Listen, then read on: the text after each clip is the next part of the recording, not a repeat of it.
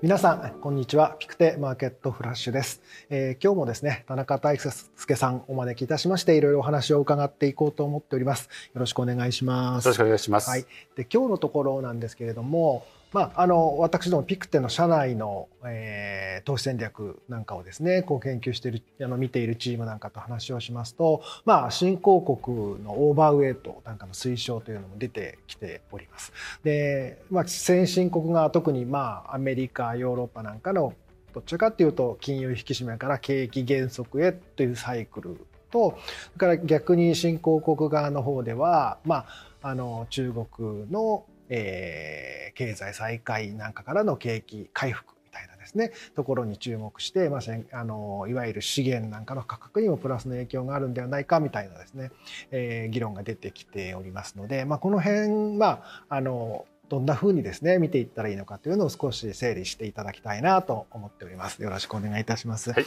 はい、まずあの新興国投資というとですね、まあ、魅力としてはどういうところをこう評価していったらいいんでしょうか？まあ、なんといっても高成長ということですよね。でやっぱり経済発展段階上初期にあってそこがまあ工業化から始まって、えテイクオフ離陸するという段階になると成長率は先進国よりもはるかに高くなると。それから人口動態的にも先進国と違ってまだ増えているという国々も多いのでまあ、その点での人口ボーナス成長率の高さというのもあると。ですからうまく回っていけばその高成長を享受できる。あの長い期間で資産を見ると基本的にはやっぱりその国の経済成長に見合ってるということなんですよね。まあ、これ当然ですけれども金利一つとってもこれ金利債務でお金借りてそれを成長のために回していくという時に企業であればうまくいくとこいかないとこありますけど国全体としてこれだけ伸びてますよっていうのは実体的な経済活動で付加価値がこれだけ生まれたからこの金利返せますよっていうこういうことですよね。ですから10年20年30年って言って期間を長くすればするほど基本的にはその国の経済成長率と金利っていうのは見合ってくる。株価も同じで、えー、個別の企業であればものすごく成長するところあるいは陰っていくところっていろいろ分かれますけども基本的にはその企業が生み出す付加価値が将来にわたっての付加価値が現在に戻すとこれが株価になってくるということですよね。だから長い期間取ると基本的には成長とそれからその資産のリターンというのが見合ってる。その中でえー、短期金利っていう安全資産よりも長期金利長期金利よりも株価というハイリスクハイリターンの構造があるっていうことなので、まあ、その点で言うと高い成長率が見込める新興国というのは長期的な投資という点では先進国よりも多分はるかに見入りがいいであろうという、まあ、こういう期待にはなるということですね。なるほどですね。そうですね。まああの、まあ、成長性っていうのは一つのキーワードになってくるかと思いますけども、まあ、逆に、まあ、そうは言ってもそんなにうまくいくのかなという部分もありますし、まあ、国ごとに見ていくと、まあ、政治的なというか地政学的なリスクなんかもあるんじゃないかなと思いますので、まあ、逆に注意すべき点リスクなんかはどういうふうに見たらよろしいでしょうか？先進国は、まあ、それなりに成熟していろんなシステムが練れているというか、うん、まあ、それなりにきちんと回っていくっていうことですね。まあ、近年はそこが結構ギクシャクしているので、えー、先進国といえどもいろいろ問題含みということになってますけれども新興国になりますと経済も決して盤石なシステムではない政治も不安定であるいろんな問題に巻き込まれやすいそして外的なショックがあるととてつもなくダメージを受けるということも多いということでその不安定さっていうのはもういかんともしがたいっていうところありますよね。それから順調に伸びている国の経済でもよく中所得国の罠みたいなこと言われますけれどもだんだんだんだん成長してきてある程度豊かになってくる途中で価値観が多様化してでその国のいろいろ矛盾点政治システムがおかしいじゃないかとかいろんなことがあると社会不安暴動になったりというようなことでそこでこけるということもある。だから振り返ってみると戦前ですねえー、第二次世界大戦以前ですけれども次の大国どこっていう時に筆頭格に挙げられてたのはアルゼンチンなんですよね。だけどアルゼンチンっていうのはその後いろいろ国家の運営うまくいかなくってでも繰り返し債務上の問題で破綻してますよね。ですから、まあ、その点で、えー、レールをちょっと踏み外してしまって妙な方に行くとその後延々苦しむっていうこともあり得る。でも、まあ、中国をはじめあるいはその前のシンガポール香港韓国台湾なんかはうまくテイクオフしてその後先進国にも近づこうかっていう軌道にも乗ってくる。だからその辺のですね、えー、長い目で見た時に果たしてどうなのかっていうことが必ずつきまといはするんです。でもそこってやっぱり、えー、ハイリスクハイリターンというか成長性はあるけれどもまだいろいろそういう問題含みでもあるからっていうことの悩ましさの中で投資をしたから初めて花開くっていうところもあるということですよね。うんうん、まあやはりまあ未成熟というか未熟というか分かりませんがななので成長性も高いっていうまあ裏返しの部分も結構あるのかなというところがありますのでまあ投資の観点ではあまり一国にこうかけてかけてっていうのは別途して決め打ちしていくっていうのは今伺ってます。とちょっと厳しいのかなとさっきのアルゼンチンはね今だとまあ誰もちょっと見向きもしない感じにはなっているかと思いますけど、まあ、もう少しこう広げて考えていけばいいのかなという感じもありますですね。まあ、そんな中で国なり地域なりということで聞きます。最近どういうところをご注目されていらっしゃいますか？あの国連の人口動態とか、はい、そういう研究を見ていると経済が世界が順当に進んでいけば、はい、2050年あたり一番そこまで成長率が見込めるのはどこかというとアフリカ諸国なんですよね。人口動態上圧倒的に優位であるということそれからまだ未開発のところがあるんでそこがうまく回り始めたらものすごい高成長が期待できるだろう、うん、ところが今投資先として受け入れるだけの経済基盤体制があるかっていうとそこはかなりクエスチョンマークつくところも多いですよね。ですからまあ少なくともある程度新興国の中で安心して投資ができる。でなおかつ成長性が見込める。いろんなリスクあるけれどもこの辺りの国だったらしのげるんじゃないか。こういう観点で選んでいくとそれなりに工業化が進んでいくそういう道筋が見えている国々。でもう一ついいポイントがあるとすると例えば資源等の特別な輸出品を持っている国っていうことですね。まあ、経済がいろいろこう乱れてきた時にそういう資源輸出あるいは農産品輸出とかそういったもので強みがある国というのはそれはそれで工業化に向かっていくための原資を得られる下地があるのでその点での安心感もあるということですよね。でここ悩ましいのはですね、まあ、そういう国々はある程度ここまででも発展はしてきてたっていうことですね。だからまあ新興国の中でも中心国に近づこうかっていうレベルには来つつあるものが多いということですね。だから代表格でいうとやっぱり東南アジアの国々ですよね。これはアメリカばっかりではなくて中国にも近いから、うん、この二大経済圏ここに対して、えー、いろいろメリットがあるとそうすると一方がどうでも一方が大丈夫とかってことであればそれで救われるというところもあるし、えー、というのが一つ。でまあその点でですねあそれともう一つ、えー、中国プラスワンっていう発想が西側諸国にありますよね。まあその恩恵もありますよね。これから先中国との関係が難しくなるんではないかっていう時に中国を生産拠点としていた企業がこれをアジアの他の国に移すというようなことも起こっている。まあ、その点で、えーまあ、ベトナムが恩恵を受けているとかそういうところもありますね。それからインドネシア、まあ、これからまだ成長どんどんしていくだろうという中で資源とか農産品もあるというようなことのメリットもある。あるいはもう日本の投資家さん大好きなインドですね。人口動態上これも非常に有利だしそれから IT とかいろいろ工業化の点では強みもある。それでいて、えー、中央政府と違って地方政府の権限が強くてなかなかまだまだですね国家国の体制として不十分なところが多いのでそういうところが整備されていくプロセスで、えー、より強い経済基盤になっていく面もある。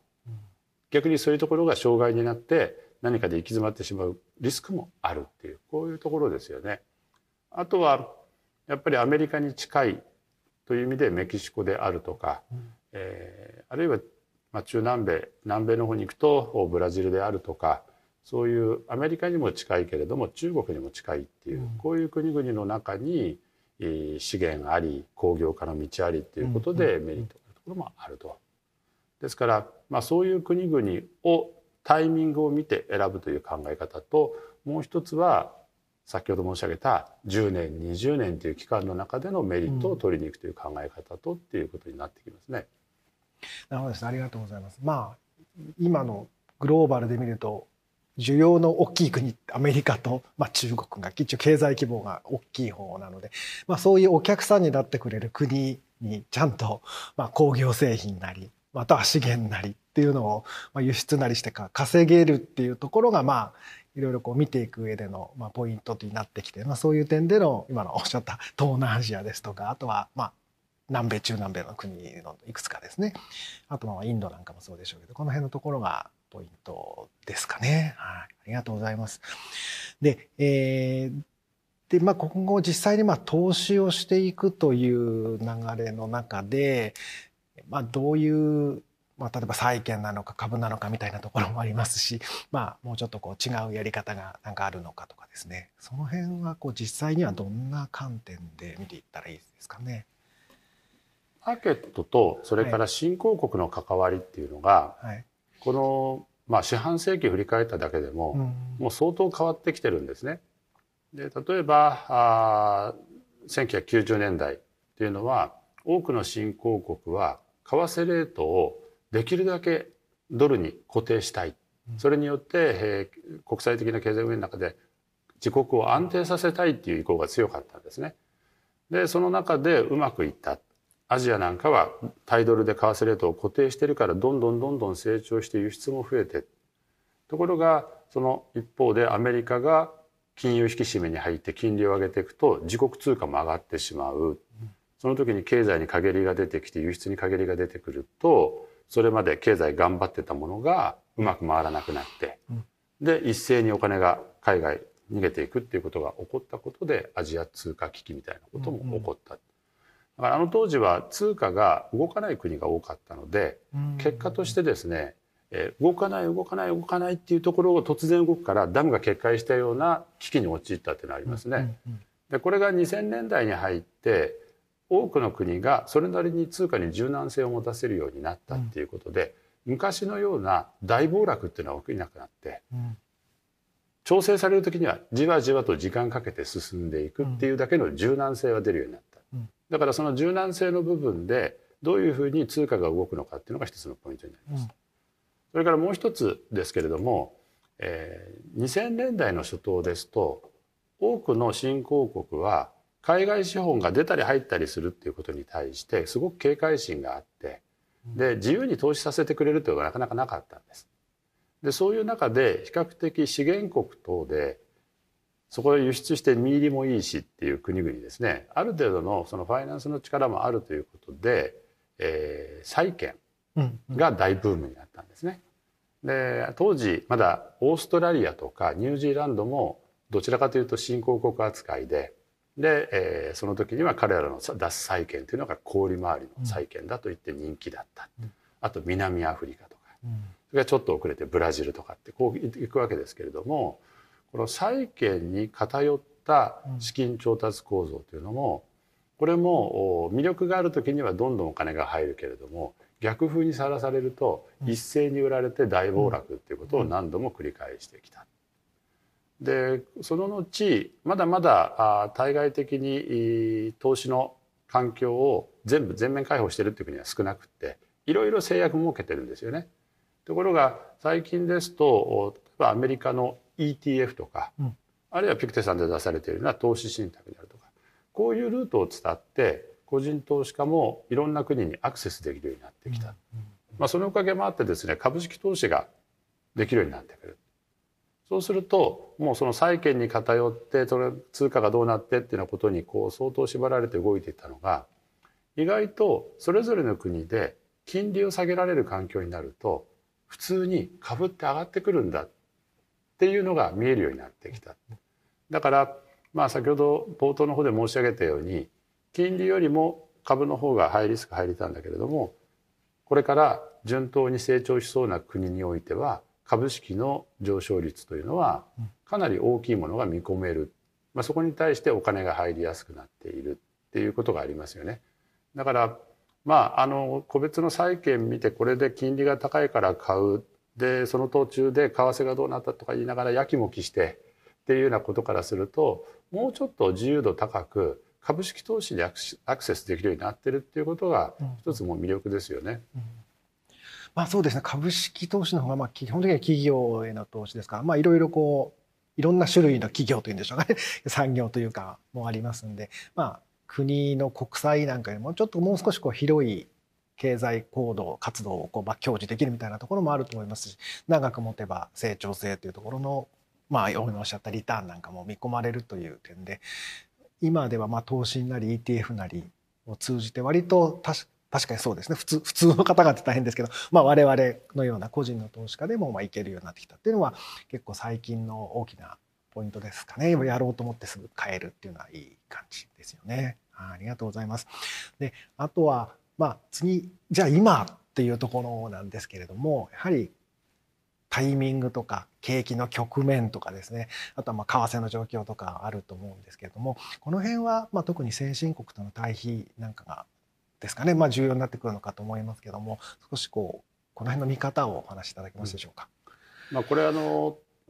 投資をいざ決めるっていう時にどういう視点かっていうと先ほど申し上げた長い期間の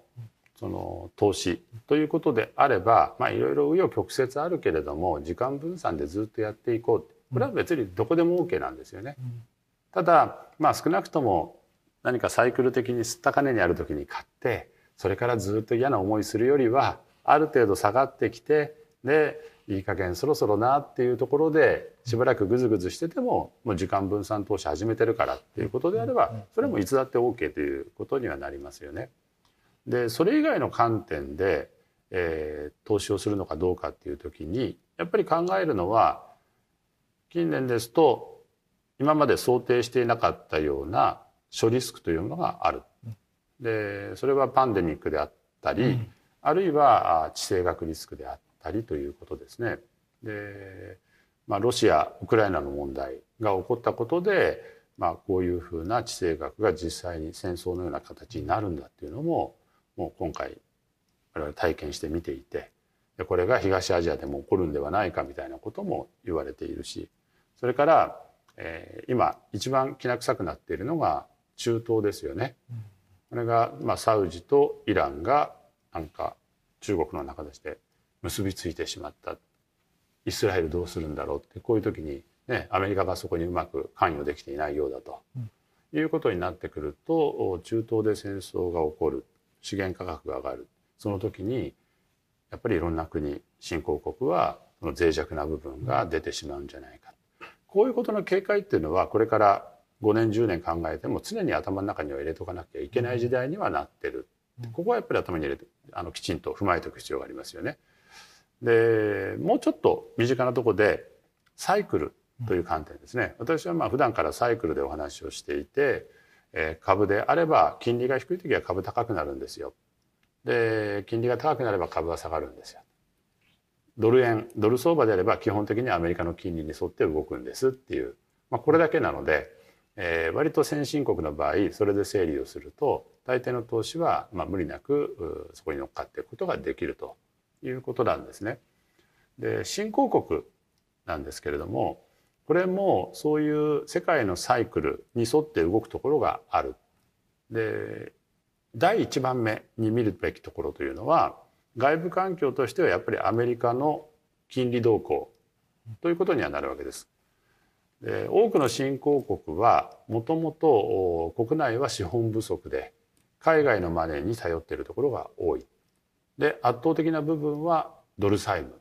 なんですね。そのアメリカで金融引き締めが進んで金利が上がるということになると彼らに対しても金融引き締め効果が乗っかっていく。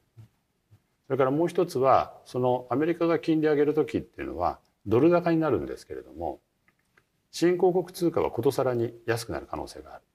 そうすると自国通貨が安くなってでドルが上がってる。で返す時にはこの高いドルで返すのでこれの金融引き締め効果もすごい。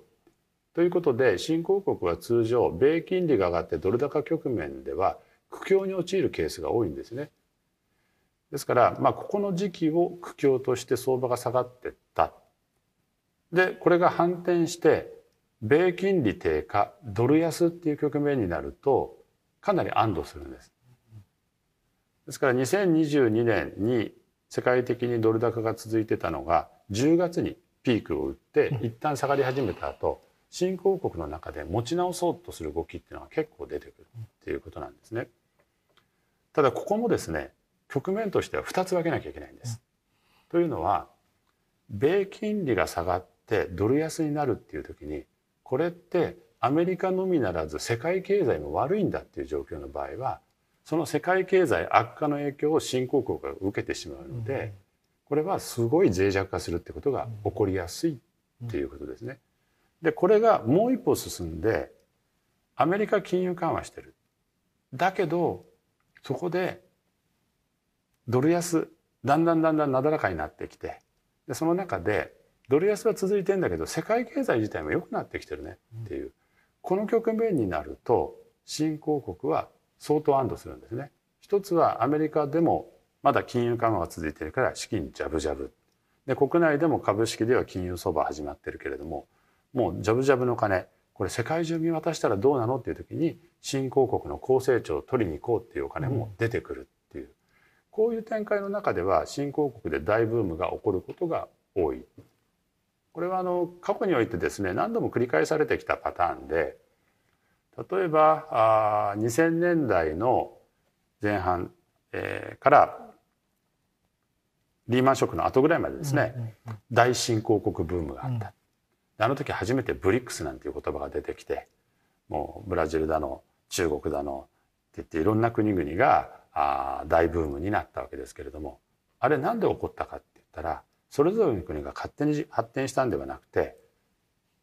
IT バブルが破裂して911のテロショックがあって、これに負けてはならずとアメリカが強烈な金融緩和財政出動した、まあ、それによって金融緩和によってドル安がある程度こう続いていく時にそれらの国々がぐっと浮上してくるんですね。でこれがその後金融引き締めが続いたりアメリカ経済がリーマンショックがダメになったりきたらピークアウトしてその後ずっと低迷するということを繰り返している。90年代もそうなんですよね。もともとアメリカが貯出貸付組合っていう金融機関がもうバタバタ破綻するっていうシリコンバレー管区のような破綻の形態を取った時に経済低迷している。でものすごい当時としては緩和で3%インフレの時代にフェデラルファンドレート3%まで下げて実質金利ゼロっていう当時としてはありえない金融緩和をした。でアメリカ経済は当時あのジョブレスリカバリーって言われましたけれども、雇用が回復しない程度だけに経済成長がしっかりしてくるっていうこの時間を何年も過ごしてたらこれがアジアのブームになりメキシコのブームになりっていうことでいってでそれが金融引き締めに転じたらメキシコ危機が起こりアジア危機になりっていうこういう流れなんですよね。ですから来たる場面において今アメリカが金融引き締めをしている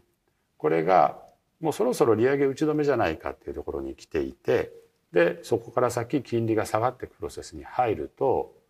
まあ、この金利低下を新興国プラスに取るのマイナスに取るのっていうとそれは経済の落ち込み方次第で、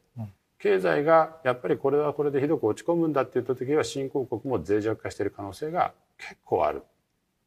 でもその先でだんだんだんだん経済落ち着いてきた時にはこの金融緩和は新興国にプラスなんだなっていうとサイクル的には魅力的になってくる。でそのと落ちていく途中のですねもう時間分散で買ってるっていうんだったらこれ下がっていくとずっと拾っていけばいいよっていう考え方もできるってことですよね。まあ、その点で、えー、ここ何年もですね買えるんじゃないか買えないんじゃないかってことをドル見ながらこう何度も何度もやってでその度ごとにヒットアンドアウェイみたいなことになってるケースが新興国投資の場合多いんですけれども、まあ、サイクル的にはそういう大きなところにこう来ているということは言えるんですね。でそこまで来たらアメリカの株だって上がってる、あえて新興国じゃなくてもっていうふうに思われるかもしれないんですけれども要はアメリカの株も買うけれどもでも長い目で見たら新興国の方がきっと見入りがよかろうというそこの入り口としては悪いタイミングではなくなってくるっていうことですよね。うんうんありがとうございます。そうですね。やっぱりアメリカの金利って結構 何何に投資する時も一つのポイントになってきますけども、そういう観点でいきますと今年の終わりか、まあ分かりませんけど来年かっていう時には少し転換があるかもしれまあ利上げからもうちょっと次の転換にあるかもしれないっていうことを考えますと、まあ、今ぐらいからおっしゃったように少し準備をして、えー、分散していくのかっていうところはちょっと考えておくっていうのはタイミングサイクルというのと観点でいくと、まあ、一つのポイントになってくるのかなという感じかなと思います。ですいません、えーと、だいぶ時間も過ぎてまいりましたんですけれども、まあ、最後に日本の投資家の皆様に、えー、コメント一言お願いいたします。そうですねあのいろいろまだまだサイクル的には悩ましいところにあるというのは先ほどのアメリカの金利一つを取っても2022年はとにかく金利が上がるのを嫌って株が下がるで世界中経済どうなのってことはやきもきしてましたよね。でこういう時に株が下がるっていうのはいわゆる逆金融相場と言われる状況ででところが金利がピークに近づいてくるとおまあこれ以上上がらないってことに対しての安堵で株がちょっと持ち直すっていう状況があっておそらく今がそれなんだろうと思います。でこの後に今度景気が悪化してくるとやっぱり業績も悪くなる。で金利が最初下がるんだけどもその金利低下を交換できない、うん、むしろ景気が悪化するのを怖がるっていう逆業績相場的な展開があって、うん、その先で初めてこの金利低下さすがにここまで来れば経済立ち直るよねっていうところで金融相場期に入る。で新興国なんかもこの辺りからはかなり浮上してくる可能性というものが国によって出てくるっていうこういう流れだと思うんですね。ですから、まあ、ここ紆余曲折があるでこの後いつのどのタイミングで経済が落ち込むのかどの程度深くなるのかっていうこと悩ましい場面がこう続くんですけれども、まあ、こういう悩みを通じた先に会話なりその後の明るい展望というのも見えてくるということなので、まあ、ここは辛抱強くですねえ経済指標それから今特に金融不安がまた再燃するかどうかっていうそこの部分を注視していくっていうことですね。まあ、よく恐怖の中で買うとか、えー、悩ましい相場ほど高いとか、まあ、そういう言い方がありますけれどもそういう領域にこれから半年1年かけて入っていくんだということを心して今の状況を見守っていただきたいというふうに思う次第です。えー、今日はあの新興国に関するですねいろんなまあ魅力リスク等をまとめて振り返ってまいりました。田中さん今日はどうもありがとうございました。ありがとうございました。